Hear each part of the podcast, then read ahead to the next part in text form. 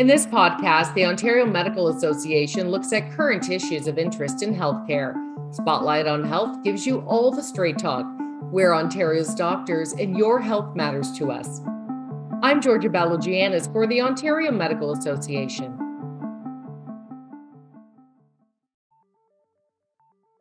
As well as having to navigate a gender gap in their profession, female physicians face challenges financially.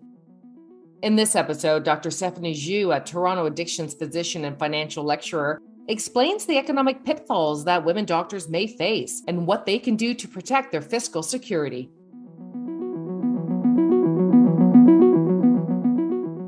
Time and time again, we see in literature that there are differences between how much women and men are making, even though we have a fee for service system. Particularly for minority women, they do face additional responsibilities at work that are often either not paid or underpaid. And that often takes away from higher earning clinical work, for instance. When it comes to returning back to work after maternity leave, there's not been a lot of supports out there. Women are also rating themselves less confident when it comes to managing their finances. There is also something known as a pink tax, which is when a particular item that a man or a woman uses is basically the same item, but because it's marketed in a feminine manner, it's marketed as more expensive. So women face lower income and also higher expenses. When it comes to how much doctors make, when I ask medical students and residents, how much do you think an average family doctor makes per hour? The highest voted answer is usually about 150 an hour. But usually I tell them, you know, when you break it down, you look at the gross income, assuming you're working every week of the year, and you divide it up by day, it comes out to be about a thousand a day, which is the typical locum rate. You take away the income tax from that, and the after tax hourly value of your time is about $76. Not to mention, there's also things like unpaid work, like charting, billing, admin stuff. And when you take those into account, you know, that further reduces how much you're making per hour. And that also doesn't include overhead deductions as well in this calculation. And so when students see like $150 per hour and they assume that's how much they make, when they see 240 grand a year, um, that looks like a lot of money. But when you really break it down to how much per hour worked, it doesn't look as much, right? So a lot of people say, oh, I can't wait until I'm a staff physician. But you know, once you're a staff physician, it's still important to think about unpaid work that you're doing and how we can cut down.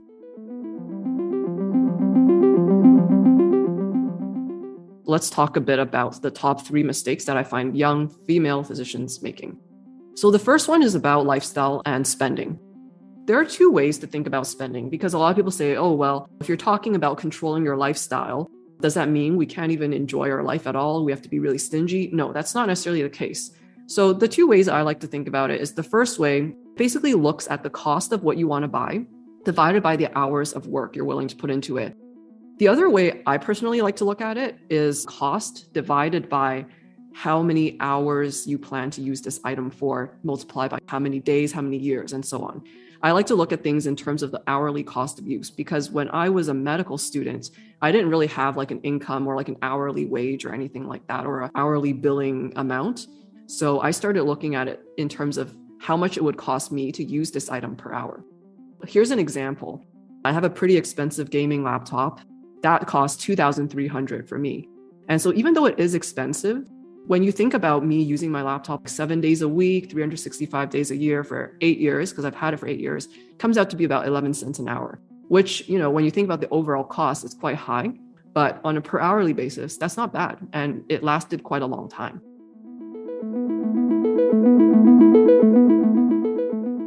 It's very easy to have huge amounts of credits, especially in residency, especially as a student. And sometimes people often have really good credit card deals with high amounts of maximum spends. But it's important to realize that the interest rates can be quite high on a credit card and they compound daily. So this would be the fastest way to get deeper into debt is once you start using credit cards to get into debt. But on the other hand, credit cards can actually be beneficial as well if you are paying off your credit card every month, paying it off on time and prioritizing paying off credit card debt compared to other forms of debt, or if you can, pay off every sort of debt, but credit card debt is the first you always want to make sure you pay off. The reason why I say credit cards can be advantageous if you have that self discipline and control is because they do have cash back and travel point credit cards. And those can be really helpful, especially for the residents or for the med students who have big expenses coming up. Like if you're paying for your licensing exams with your credit card, some credit card cash will give you 10% cash back in the first three months. Other credit cards might give you a really large amount of travel points. And so I always tell people to look up these type of rating websites that tell you the best type of credit cards in Canada. From a tax perspective, travel points credit cards can be tax advantageous because when you make all that in terms of travel points, you don't pay tax on it if it's your personal credit card because it's just too hard for the CRA to value. Like, how do you value one air miles point versus one Aeroplan point?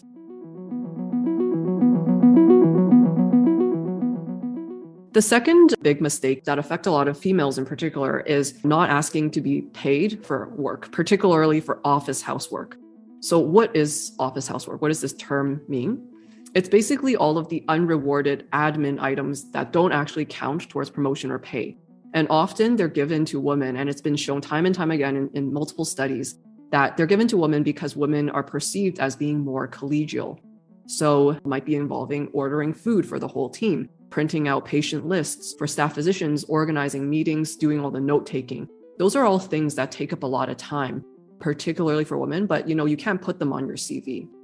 So, usually, how I manage when it comes to making sure I have equal pay for equal work is often when I'm being asked to join a committee or partake in some sort of meeting or present at some conference, I usually ask, is there funding available for this role or is it a volunteer role? There's no harm in asking because oftentimes people don't ask and so they just automatically don't get paid for it. But I've started noticing that just simply by asking, it sets the precedent for everyone after you in that particular role you have, that there is an expectation to be paid for that role or to have funding for that role. Particularly for women of color, I think it's important to set that precedent, especially if you're doing diversity related work, to encourage that there be funding for that work. And finally, if you're doing a certain task that you just absolutely don't have time for, how do you say no? It can be hard to tell someone no directly, especially if they're your chief of department or something.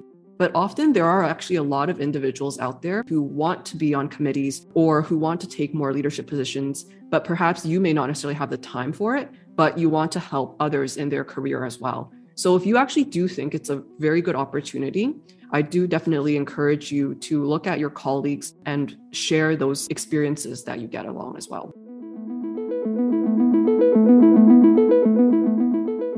Finally, the third mistake is losing money through relationships. Time and time again, especially for immigrant women like myself, we're often the sole providers when it comes to our parents and helping our parents with their retirement savings. And often there's an expectation that as a female, we're the caregivers of our parents. In order to try to maintain the relationship, it might have a financial impact on us because when I lend money to my parents, I may not expect to get it back, nor do I want to ask them for it back. I genuinely want it to help them. However, sometimes you realize if you're not signing a contract with a family member, the chances of you getting it back it's unlikely. So it's important to even consider budgeting for it.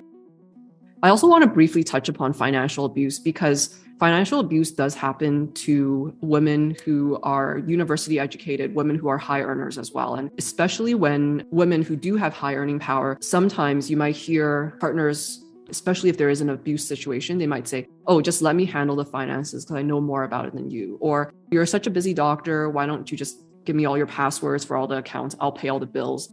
Or they might say, you know, you need to pay for this because you make more than me while doing all the housework as well. So it's all about fairness.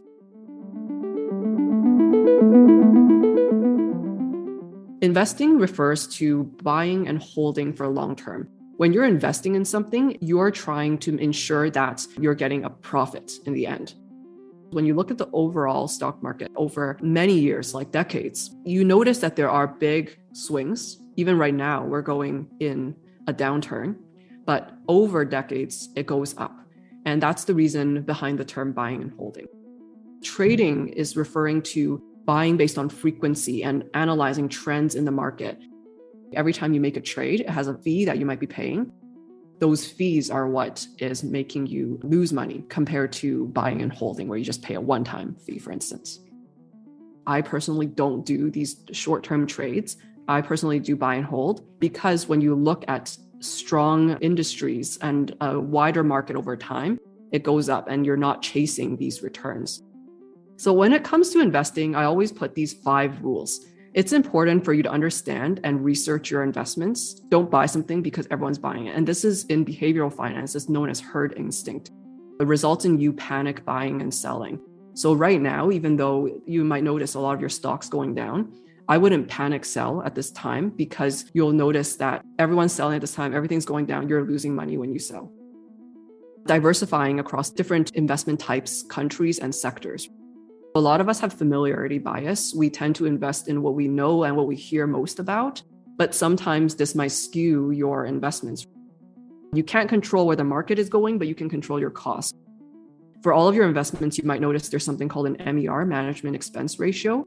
Or sometimes when you buy an investment, you might notice there's a particular fee you have to pay with buying or selling that investment. And those costs can add up over time. So that's why it's just better to put in a one time investment and keep it for a long time.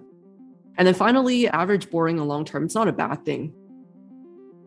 When women are empowered financially, when they do have a strong financial background and confidence, they actually end up being better investors than men because they tend to have more patience, they're more calm in down markets like what's happening today. And they're also more interested in alternative views, like they're willing to seek advice. And women tend to be higher users of financial advisors than men.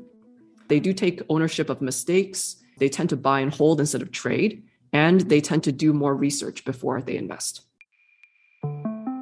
This podcast is brought to you by the Ontario Medical Association and is edited and produced by Jody Crawford Productions.